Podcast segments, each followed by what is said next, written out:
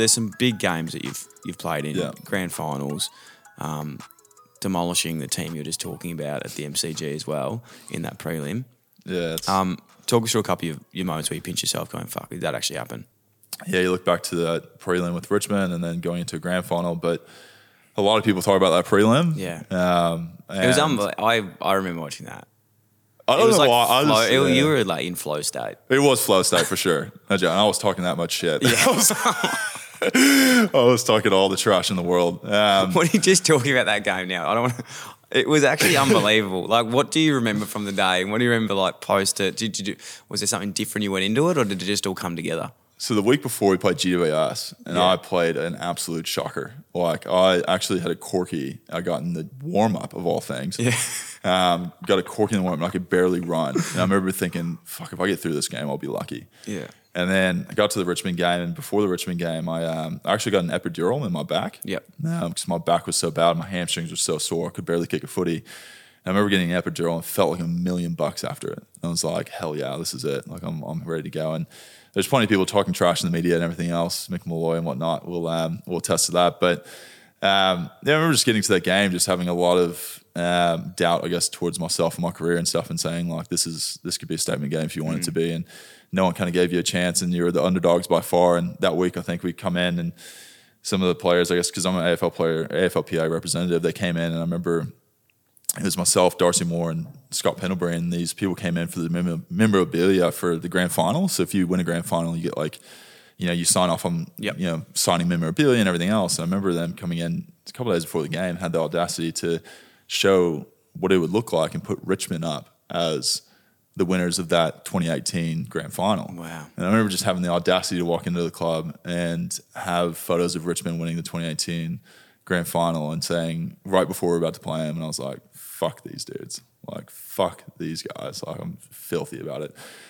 And yeah, I just went into that game, and it was yeah, it was one of those games like you just kind of everything just piles onto each other, and you kind of feel like you just like you said in a flow state, and you just can't do anything wrong, and um, it's just kind of nuts. Like I remember people talking about the USA chant and stuff in the, in the stands, and that was kind of kind of crazy. But I didn't really actually hear it. It's kind of a weird thing. I didn't hear it that day. It was grand final was the first time I ever heard it. But um, and the craziness of that day, um, obviously, an amazing turning point in my career, and one of those I'll look back on and always be proud of. But I've got a photo actually of uh, myself at the race, and after a lot of games, I'll go up to the race onto the to the edge of the field and just kind of sit there. And uh, there's something amazing and kind of spiritual about an empty sim- MCG.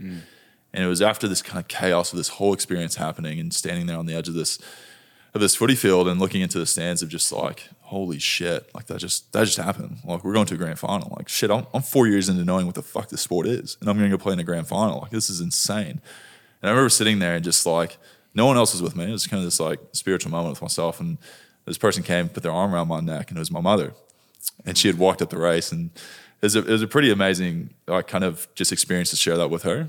Um, she's given up a lot for me to be where I'm at, and I'm very fortunate to have some amazing parents that have done a lot for me in my in my lifetime, and to share that kind of I guess memory with her and sitting there after that kind of chaos, and she was just like, "I'm so proud of you," and all that kind of stuff, which makes me a bit emotional now. But um, yeah, it was a cool experience. I haven't really told that story, but um, yeah, went into the grand final the next week, and family stayed. So mom and dad were there for the, the prelim, and the brothers came for the grand final, and um, that was kind of chaos. Uh, the brothers were on Media Street the whole week, and I remember like my phone was just blowing up for seven days straight. And Pendles told us, he said, "Man, it's it's it's unlike any other week. Don't try to treat it like it's a normal, normal week because it isn't. Uh, just enjoy the atmosphere, enjoy what it is, and and whenever the time comes to to have that siren go, just make sure you're ready. You're ready. You're, you're fully ready to go, and mentally ready and prepared. And um, I kind of look back and I look at my career and I think, shit, man, I'm so lucky. I've I've experienced AFL almost to the max. Yeah. I've been in a grand final. I've been into prelims. I've